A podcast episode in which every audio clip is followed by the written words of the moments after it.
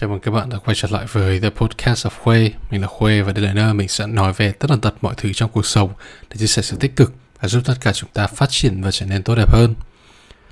Như đã giới thiệu, đây là một series 3 phần và mình sẽ cùng các bạn đánh giá rút ra những bài học qua cuốn sách 12 Rules for Life and Antidote to Chaos hay tự tiếng Việt là 12 quy luật cuộc đời, thần dược cho cuộc sống hiện đại của tác giả Jordan B. Peterson, một nhà tâm lý trị liệu và giáo sư tâm lý học của trường đại học Toronto và là một người rất có tiếng nói trong lĩnh vực tâm lý học ở Canada.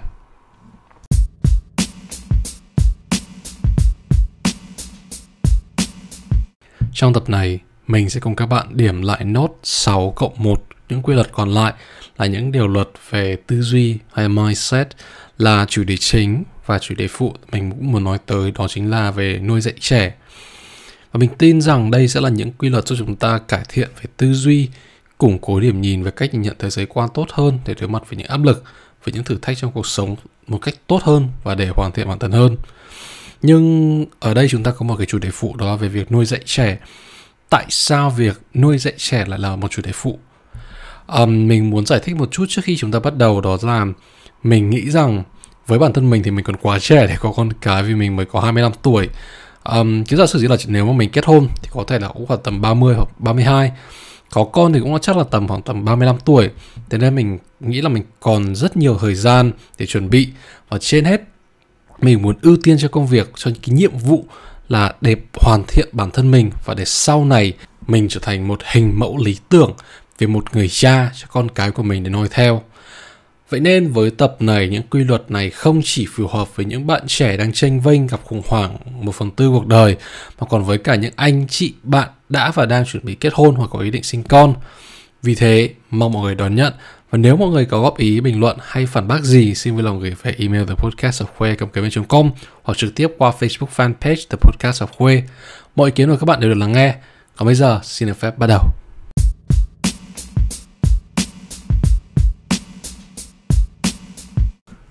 Đã bao giờ uh, các bạn mọi người thử nhìn vào gương rồi cảm giác như là chúng ta đã nhìn thấy một người lạ một người gì đó rất là khác biệt xong rồi chúng ta tự hỏi bản thân mình rằng tại sao tại sao mình lại như thế này?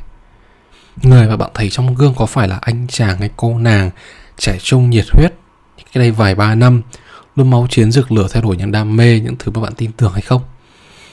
Có thể là cách đây vài ba năm người ở trong gương kia là một người có thể rất là đam mê về lĩnh vực thời trang, thiết kế. Nhưng sự thật phũ phàng về vấn đề cơ mà gạo tiền đã vả vào mặt cô gái ấy một cái tát thật đau và cắn bước cô ấy. Có thể là cách đây vài ba năm, người trong gương kia là một cô gái rất thích viết, thích văn học và thậm chí là có cả những cái tài lẻ về mỹ phẩm, về skin care về nước hoa chẳng hạn. Có ý định mở một shop bán hàng riêng và làm về mảng content marketing nhưng vì sự ép buộc của gia đình, yêu cầu theo học một chuyên ngành bạn ấy không thích, bạn ấy không giỏi. Nên giờ đây, bạn ấy không hiểu chính bản thân mình còn đang thích gì muốn gì nữa. Có thể là cách đây khoảng tầm 7 năm chẳng hạn một anh chàng rất là giỏi ngoại ngữ, rất năng động và có cơ hội để được theo học ở các trường đại học tốt đầu ở Việt Nam hay thậm chí đi du học. Nhưng vì một số chuyện, cậu ta không vào được trường mình mong muốn rồi cậu ta chán nản, bỏ bê, đâm đầu vào những trò chơi, những cuộc chơi để quên đi những sự thất bại của mình. Và đến bây giờ, lại cuối cùng chôn chân ở một cái công ty xó xỉnh nào đó mà có lẽ chẳng có tương lai gì cả.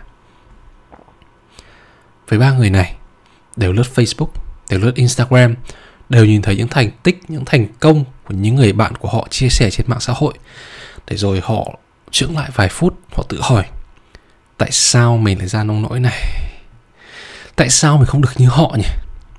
Và rồi họ lại tự oán trách bản thân vì không cố gắng hơn trước đây, vì mình không được như họ và vì những cái vấn đề khác. Ba người này chỉ là một vài người trong số vô vàn những người khác ở ngoài kia. Họ cũng đã và đang trải qua giai đoạn khủng hoảng tương tự. Khi họ cảm thấy bản thân mình thua kém hơn rất nhiều so với những người khác, họ có thể yêu thích những điều này, nhưng buộc phải làm những điều kia vì những lý do bất khả kháng. Và mình cũng từng là một người trong số đó. Chỉ có điều mình đã may mắn hơn. Mình may mắn hơn chỉ là một chút thôi và nhận ra được những vấn đề mà mình đã tự gây nên cho bản thân mình và nhận ra rằng nếu cứ tiếp tục như thế này thì không hề ổn một chút nào cả. Và mình đã đúc kết được những thứ mình cần thay đổi trong tư duy và cách nhìn nhận thế giới quan để mình đã, đang và sẽ luôn không bao giờ hối tiếc về những lựa chọn của mình và sẽ có thể cố gắng nhất có thể vì những kế hoạch, vì những mục tiêu của mình. Chia sẻ với mọi người thì hôm vừa rồi mình còn nói chuyện với cả một người bạn của mình. Và bạn ấy kể kha khá về việc bạn ấy cảm thấy rất thất vọng và áp lực vì bạn ấy cảm thấy bản thân mình không giỏi được như những người khác. Bạn ấy thấy mình rất là kèm tiếng Anh, không biết cách để tư duy tích cực hay cách để mở mang đầu óc, cách để tập để mở mang đầu óc như thế nào. Và thậm chí là những cái vấn đề khác trong công việc, trong cuộc sống khi bạn ấy cảm thấy bản thân mình thua kém hơn rất nhiều so với những người khác. Với tư cách là một người bạn tốt, thực sự mình không chấp nhận cái việc bạn ấy ủ rũ mãi khi bạn ấy cứ vài tuần lại ngồi than thở với mình lại ngồi nhắn tin với mình gọi điện với mình để mình quyết định ngày hôm đấy mình ngồi lại và nói chuyện với bạn ấy mình đang muốn giúp bạn ấy nhìn ra và nhận ra rằng bạn ấy đang tự gây nên áp lực với bản thân mình. Vì bạn ấy đang đem bản thân mình ra so sánh với những người khác. Và điều này thực sự chẳng có ý nghĩa gì cả. Giống như Jordan B. Peterson viết ở trong quy luật thứ tư trong cuốn sách, hay đây là điều đầu tiên mình đang muốn nói tới trong nhóm quy luật về tư duy của mình. Hãy so sánh chính mình với quá khứ của mình, chứ không phải với hiện tại của một ai khác. Hay tự tiếng Anh là compare yourself to who you were yesterday not who someone else is today. Bản thân mình có thể may mắn hơn vì mình được nuôi dạy trong một gia đình khá là cấp tiến, nên mình được dạy và nhận ra những điều này sớm hơn, chứ không bị áp đặt trong cái gia đình trong khuôn mẫu trong kiểu mẫu của người Việt. So sánh con cái của mình với con nhà người ta là một cô cậu nào đó huyền bí, nhà ở đầu ngõ cuối phố này nọ. Cô bạn của mình thì thiếu may mắn hơn, nhưng mình vẫn phải nổi ra vì muốn tốt cho bạn mình tại sao ở tuổi 25 cái tuổi trưởng thành rồi mà cậu vẫn còn phải suy nghĩ kiểu đấy? Tại sao cậu lại so sánh mình với người khác? Mỗi người có những mục đích, những mục tiêu khác nhau với những điều kiện khác nhau. Vậy so sánh như thế này thì để làm gì? Chẳng phải việc tốt hơn là cậu đối chiếu với bản thân mình, nhìn nhận những vấn đề của mình để cải thiện nó, chứ không phải đem ra so sánh bản thân mình với những người khác. Ừ đúng, cậu có thể không giỏi tiếng anh vậy thì cậu phải đi tìm giải pháp cho chuyện này. Bằng cách đi học, tìm thấy cô tốt hơn hoặc có khả năng giúp đỡ cho mình hơn. Tìm những cái phương pháp học tốt hơn, hay hơn để mình theo đuổi, học cho tốt, đúng không? Ừ cậu có thể thấy bản thân mình hơi thui chột với các cách suy nghĩ, cách tư duy. Vì trước đây có thể cậu không được học ở môi trường tốt như những người bạn khác. Vậy để cải thiện tại sao cậu không chủ động network với những người bạn ấy, nhờ giúp đỡ, nhờ tư vấn, dù chỉ là những vấn đề tưởng chừng như rất đơn giản, đúng không? Điều có thể đem đến nhiều lợi ích nhất cho cậu là tập trung vào bản thân mình vào cuộc sống của mình và môi trường xung quanh mình. Và đương nhiên, không có gì là miễn phí, không có gì là dễ dàng. Giống như việc vượt qua vùng an toàn của bản thân, cậu sẽ phải chấp nhận đánh đổi vài thứ, vượt qua nỗi sợ của mình để học hỏi và cuối cùng thấy bản thân mình làm tốt hơn và phát triển hơn. Ừ cứ cho là lời khuyên đấy hợp lý đi nhưng đấy chỉ là những cái giải pháp tạm thời hoặc cho một số vấn đề nhất định. Vậy thì về lâu, về dài, để cải thiện hơn nữa cuộc sống, hơn nữa của chúng ta và thậm chí là cuộc sống của bạn mình thì cần phải làm gì?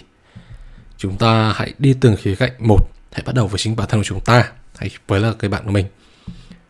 Với bản thân chúng ta, hãy coi và đặt bản thân mình, cơ thể mình, tâm trí mình là những ưu tiên hàng đầu, những ưu tiên quan trọng nhất để đảm bảo sức khỏe kể cả thể chất và sức khỏe tâm lý ổn định và tốt nhất. Trong cuốn sách, quy luật thứ hai của Jordan B. Peterson chính là đối xử với bản thân mình như một người mà bạn có trách nhiệm với họ. Treat yourself like someone you are responsible for helping cũng chính là điều mà mình đang muốn nói tới. Điều này có thể hiểu đơn giản hơn là hãy tự đảm đương lấy trách nhiệm với chính bản thân mình. Hãy chăm sóc cho sức khỏe thể chất của bản thân mình. Hãy dành thời gian để tập luyện thể dục, thể thao nâng cao đề kháng, đặc biệt trong khoảng thời gian covid này. Hãy để ý tới chất lượng bữa ăn của bản thân mình. Hãy chăm sóc cho sức khỏe tinh thần của bản thân mình. Hãy dành thêm thời gian để đọc sách, để trau dồi kiến thức. Như hầu hết tất cả mọi lời khuyên đều bắt đầu nói về việc phát triển bản thân như thế nào. Hãy dành thời gian để tĩnh tâm, có thể là thiền, có thể là thư giãn, để giảm tải bớt những cái áp lực, bớt những cái suy nghĩ tiêu cực trong cuộc sống. Và thậm chí hãy cắt đứt những mối quan hệ độc hại những người chúng ta tưởng là bạn nhưng lại là những kẻ ký sinh trùng, những kẻ đâm lén sau lưng, những kẻ không có ý định giúp đỡ, ủng hộ hay bảo vệ chúng ta mà chỉ muốn đứng sau, cười hả hê chúng ta và dèm pha chúng ta. Thà rằng chúng ta có ít bạn thân, còn hơn đâu đâu cũng có bạn quen, vì chúng ta không biết rằng ai mới là người bạn thực sự của chúng ta. Nói đến bạn bè, bản thân mình trước đây cứ nghĩ rằng câu làm bạn với tất cả mọi người, nó giống như một thước đo đánh giá sự hiểu biết tầm nổi tiếng hay thậm chí là cả sự sĩ diện. Vì mình đi đâu mình cũng quen, mình cũng có người quen.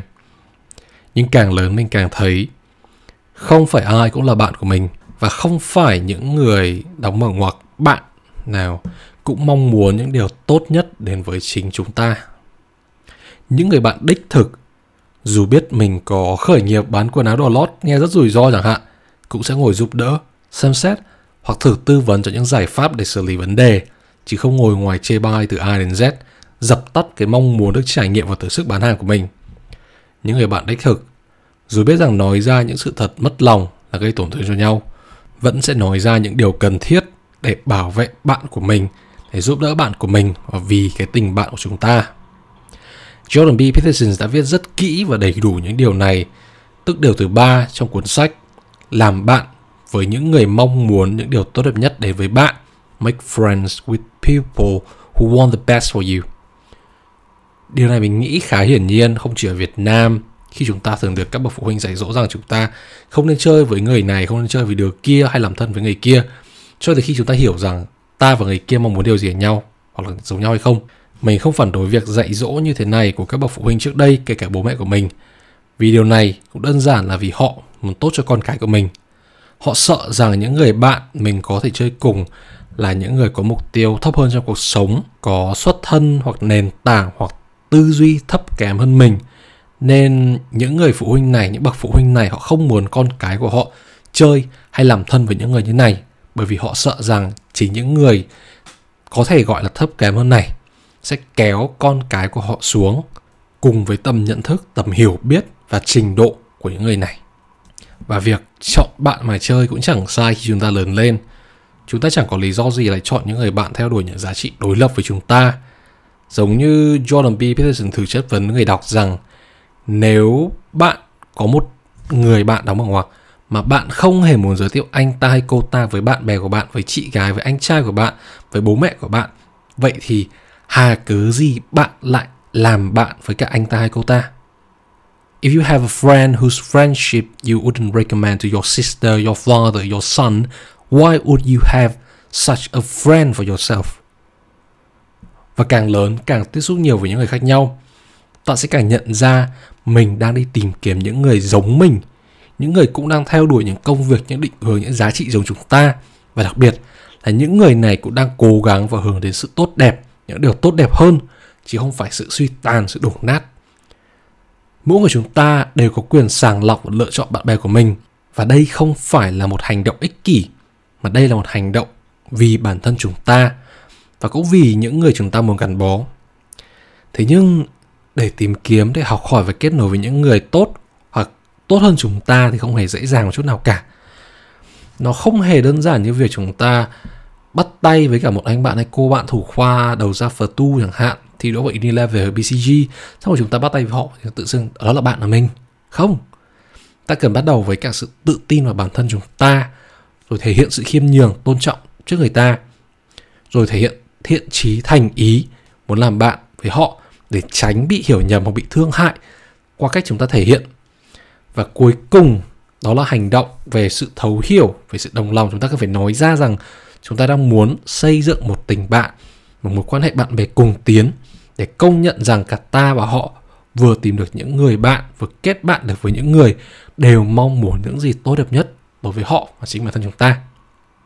Nhưng đó mới chỉ là những cái vấn đề về trách nhiệm với bản thân, những cái mối quan hệ chúng ta có trong cuộc sống. Nhưng giả sử nếu chúng ta đã gặp phải những cái vấn đề trong cuộc sống rồi, giống như các bạn đang nghe, giống như cô bạn của mình, đã và đang rơi vào những vấn đề vướng mắc rất phức tạp hoặc đã đang nhìn ra, nhận ra rằng mình đang có và đang làm những công việc, những thứ sai lầm và không đúng với những gì chúng ta mong đợi, thì đây là lúc chúng ta cần phải nhận ra rằng chúng ta cần phải thay đổi điều gì đó ở bản thân, cho dù là những điều nhỏ nhất, để ít nhất chúng ta có thể cải thiện từ những điều nhỏ nhất trong cuộc sống giống như quy luật thứ sáu trong cuốn sách của Jordan B. Peterson. Hãy đặt ngôi nhà của bạn ở trạng thái hoàn hảo trước khi bạn muốn chỉ trích thế giới. Set your house in perfect order before you criticize the world. Nghe qua thì điều này có vẻ không liên quan và thậm chí điều này có thể nghe vô lý. Nhưng với bạn nào đã đọc cuốn sách rồi thì mình nghĩ là các bạn sẽ hiểu điều này hơn. Thế nên với bạn nào chưa đọc cuốn sách mà mới chỉ nghe qua cái điều luật này thì đừng vội uh, kết luận điều gì cả. Các bạn hãy hiểu rộng ra một chút cái ngôi nhà ở đây nó không chỉ đơn thuần là ngôi nhà bốn bức tường của bạn nó còn là cái môi trường sống của bạn là ngôi nhà về tâm lý là ngôi đền trong bản thân của bạn, là bộ não tư duy của bạn.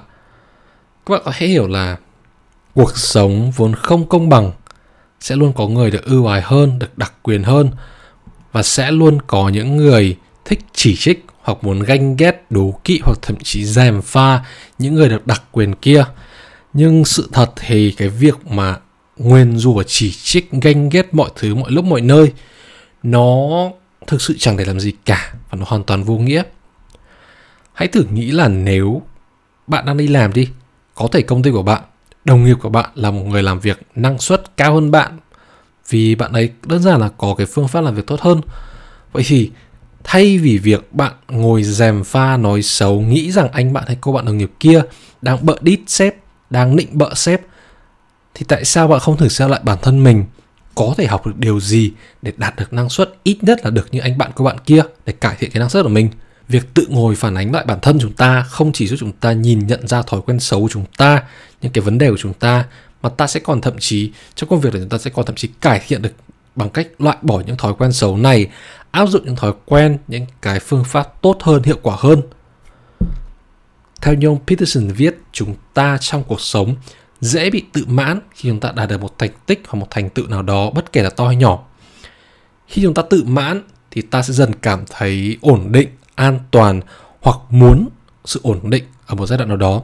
Và khi đó, mọi thứ trong cuộc sống thay đổi nhanh chóng, trở thành những thử thách, những thách thức, những điều khó hiểu hoặc thậm chí là những vấn đề, để rồi ta sẽ dần bỏ qua hoặc quên đi chúng và cuối cùng chúng ta lại trở thành những kẻ bị tụt hậu ở phía sau, rồi lại ngồi trách thế giới vì thay đổi quá nhanh. Đó chính là việc chúng ta theo đuổi những thứ có lợi, những thứ quá dễ dàng. Hãy thử nhìn lại năm nhất đại học khi chúng ta bước vào đại học đi, và chúng ta có thể gọi là được, hoặc chỉ xác là bị tiêm nhiễm vào đầu. Những cái câu đùa tưởng thật như là lên đại học nhàn lắm, ăn chơi tẹt ga đi, kiếm người yêu, bạn trai bạn gái đi, không phải lo chuyện đi học đâu, chỉ lấy lớp điểm danh thôi là xong.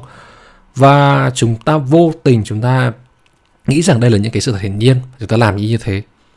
Chúng ta không hề nhận ra rằng khi chúng ta bước vào đại học, hãy bước vào tuổi trưởng thành, tức là tuổi 18 là lúc chúng ta vừa có một sự nâng cấp hay đúng hơn là một sự tiến hóa về mặt thể chất tinh thần và cả tư duy cho thời điểm hiện tại và thời điểm tương lai.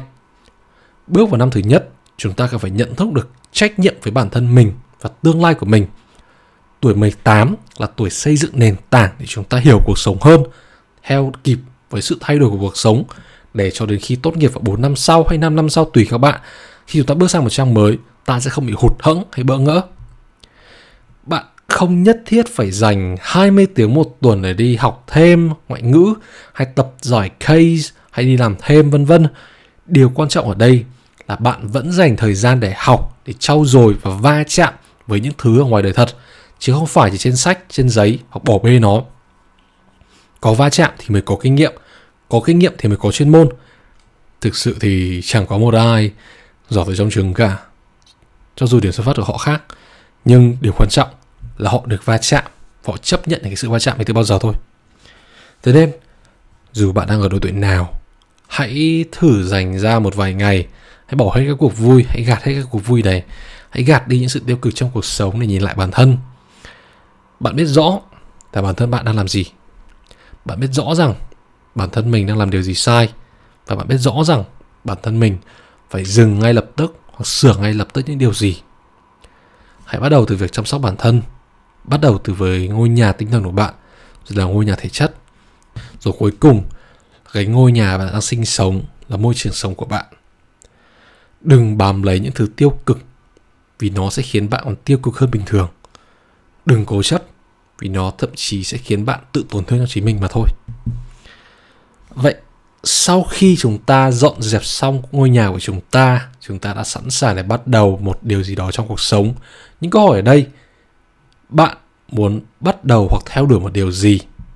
Bạn muốn theo đuổi một điều có lợi, dễ dàng và ngắn hạn, hay một điều có ý nghĩa, khó nhằn và lâu dài? Mình nghĩ rằng hầu hết mọi người sẽ chọn điều thứ nhất, vì họ đơn giản là họ sợ việc phải chịu đựng, phải thử thách bản thân. Giống như việc mình nói ở trên là việc năm nhất đại học, mà không dành thời gian để va chạm và vượt ra khỏi vùng an toàn của chúng ta thì chúng ta sẽ càng dễ bị thụt lùi trong cuộc sống trong xã hội với tác giả John B. Peterson với điểm nhìn của Thiên Chúa Giáo thì cho rằng cuộc sống không chỉ dành riêng cho sự hạnh phúc mà nó còn là sự khổ đau, sự chịu đựng, sự hy sinh, sự đánh đổi. Một cuộc đời trọn vẹn là một cuộc đời có ý nghĩa. Cũng giống như trong Phật giáo chúng ta có câu đời là bể khổ và chúng ta sẽ trải qua những sự cực khổ, những cái sự vất vả mà chúng ta can tâm đánh đổi vì một cuộc sống, một cuộc đời có ý nghĩa hơn. Nghe điều này có vẻ hơi hàn lâm, hơi triết học một chút, nhưng mình nghĩ rằng chúng ta hãy hiểu đơn giản hơn như thế này. Chúng ta trong cuộc sống hãy chọn và thử sức mình với những thử thách, những điều khó, chứ đừng bàm lấy những điều dễ dàng, những điều chúng ta đã biết rõ. Đối với mình, việc làm podcast là một thử thách rất là lớn bởi vì mình không giỏi về bảng content hay content marketing, vì mình chưa bao giờ mình làm cả. Mình cũng không tự tin về giọng nói của mình. Thế nhưng, đến lúc mình làm thì mình biết là mình có thể cải thiện hơn nữa. Podcast là sản phẩm âm thanh đầu tay của mình. Nhưng càng làm, mình càng nhận ra nhiều vấn đề, càng thấy khó. Nhưng mình lại càng thích, vì mình học hỏi được, khám phá được rất là nhiều thứ. Không chỉ là những cái kỹ năng mà mình có thể cải thiện ở trong cái việc nói mà còn là cái kiến thức mà mình tìm hiểu được, mình khám phá được và muốn chia sẻ với mọi người. Có thể là một ví dụ khác như là cô bạn bán đồ lót mà mình vừa nói ở trên. Với việc đi bán đồ lót đi là một điều, là một điều rất thử thách vì đó là một thị trường khá là phân mảnh với chất lượng sản phẩm trôi nổi, loạn giá, vân vân. Nhưng bạn này vẫn chấp nhận rủi ro, vẫn tìm hiểu và nghiên cứu kỹ càng cẩn thận, đánh đổi những ngày nghỉ lẽ ra cuối tuần sẽ đi phượt Sài Gòn lên Đà Lạt thì bạn ấy lại đi học và tìm hiểu những cách bán hàng online hiệu quả hơn. Càng làm, bạn ấy giống như mình. Càng làm càng thấy khó, nhưng lại càng thích vì kiếm được tiền và áp dụng được những thứ mình đã từng học trong thương mại điện tử. Và có thể đây sẽ là một nguồn thu nhập khá tốt của bạn ấy cho lâu dài sau này. Cho nên mình nghĩ chỉ cần chịu khổ một thời gian, sau này chúng ta đơn giản sẽ được hưởng trái ngọt mà thôi. Hãy cố gắng nhìn nhận, đánh giá con đường mà bạn đang đi nếu nó không phải là một thứ mà bạn đang muốn có hay muốn duy trì trong tương lai, thì bạn nên đánh giá lại những ưu tiên, những giá trị của bản thân mình. Hãy bắt đầu lại, hãy sửa chữa lại ở một điểm nào đó. Hãy học cách chấp nhận đánh đổi vì bản thân bạn và vì cả tương lai của bạn. Và điều thứ năm trong tập ngày hôm nay, hay điều thứ bảy trong cuốn sách, hãy thay đổi điều gì có ý nghĩa chứ không phải điều có lợi. Pursue what is meaningful, not what is expedient đã kết thúc nhóm quy luật về tư duy trong cuộc sống là chủ đề chính của tập ngày hôm nay. Còn một nhóm quy luật phụ đó là về nuôi dạy trẻ. Thì như mình đã nói quả thật đây là một thử thách rất là lớn đối với mình. Mình chưa từng có con cái hay có em trai em gái bé hơn. Thế nên mình sẽ trên quan điểm của nhân của mình thì mình sẽ cố gắng dựa hoàn toàn vào cuốn sách và một số nguồn tham khảo khác để đưa ra những cái kết luận dễ hơn. Đồng thời là khiến các bạn à, giúp các bạn dễ hiểu hơn trong chuyện này với điều thứ nhất, trong nhóm quy luật về nuôi dạy trẻ, đừng bận tâm tụi trẻ khi chúng nó trượt ván, hãy hiểu rộng hơn là đừng quá bận tâm tụi trẻ khi chúng nó vấp ngã sức sát. Từ gốc tiếng anh là don't bother the children when they are skateboarding. Xét từ góc nhìn phương Tây, việc nuôi dạy trẻ mình nghĩ rằng là nó không giống như Việt Nam đâu, nó không phải là việc nâng như nâng trứng, hứng như hứng hoa đâu. Mà hãy để cho tụi trẻ va chạm, tự lập từ khi còn rất nhỏ mình có nói chuyện với cả các bạn của mình đến từ nước Pháp, nước Đức, nước Italy.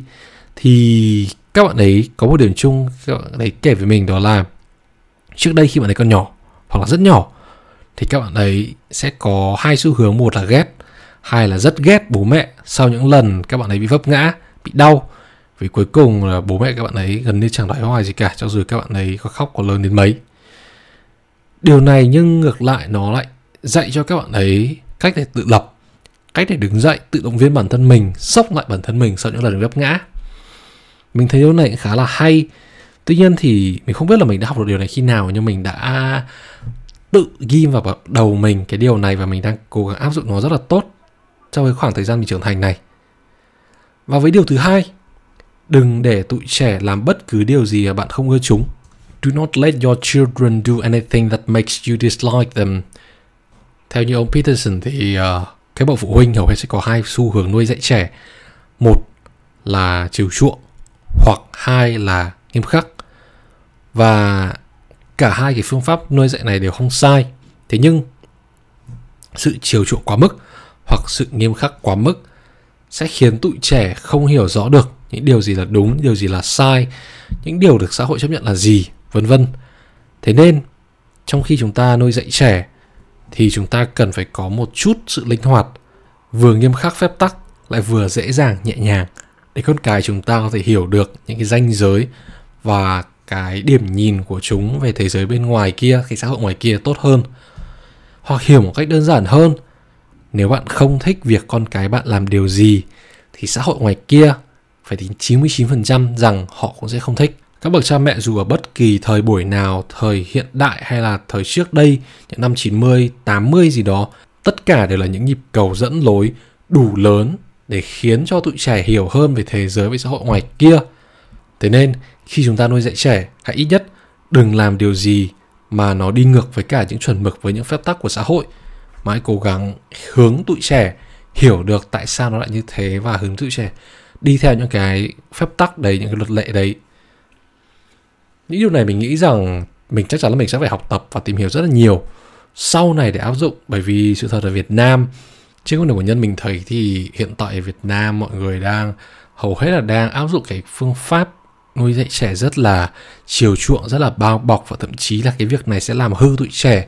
Vì thế với uh, bất kỳ bạn hoặc là anh chị nào sắp có con hoặc đang có con thì mình nghĩ rằng mọi người cũng nên dành thêm thời gian để tìm đọc những cuốn sách hoặc xem thêm về những cái khóa học, những phương pháp nuôi dạy con chứ đừng ỉ lại vào thế hệ ông bà bố mẹ trước đây để nuôi dạy thành những phương pháp cũ vì đó đều là những phương pháp đã lỗi thời rồi nó không hợp với bây giờ nữa.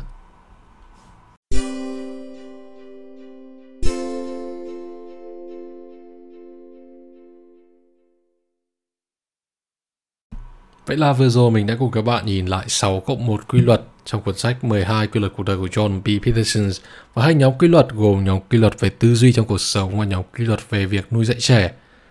Mình tin rằng việc tiếp thu thêm và hiểu thêm những quy luật này sẽ chúng ta áp dụng vào cuộc sống hàng ngày để mọi thứ trở nên tích cực hơn, dễ thở hơn và đặc biệt là đối mặt với những áp lực, chỉ trích trong cuộc sống tốt hơn. Vậy các bạn sau khi nghe xong có điều gì muốn bổ sung, góp ý hay thậm chí là phản bác, đừng ngần ngại hãy gửi thông tin về cho mình hoặc qua email thepodcastofkhuê.gmail.com hoặc trực tiếp qua Facebook fanpage The Podcast of Khuê để trao đổi thêm và biết đâu chúng ta sẽ có thể cùng thu âm trong một tập sắp tới của The Podcast of Khuê. Mọi ý kiến của các bạn đều được lắng nghe. Còn bây giờ, xin chào và hẹn gặp lại các bạn trong các tập tiếp theo. Xin cảm ơn.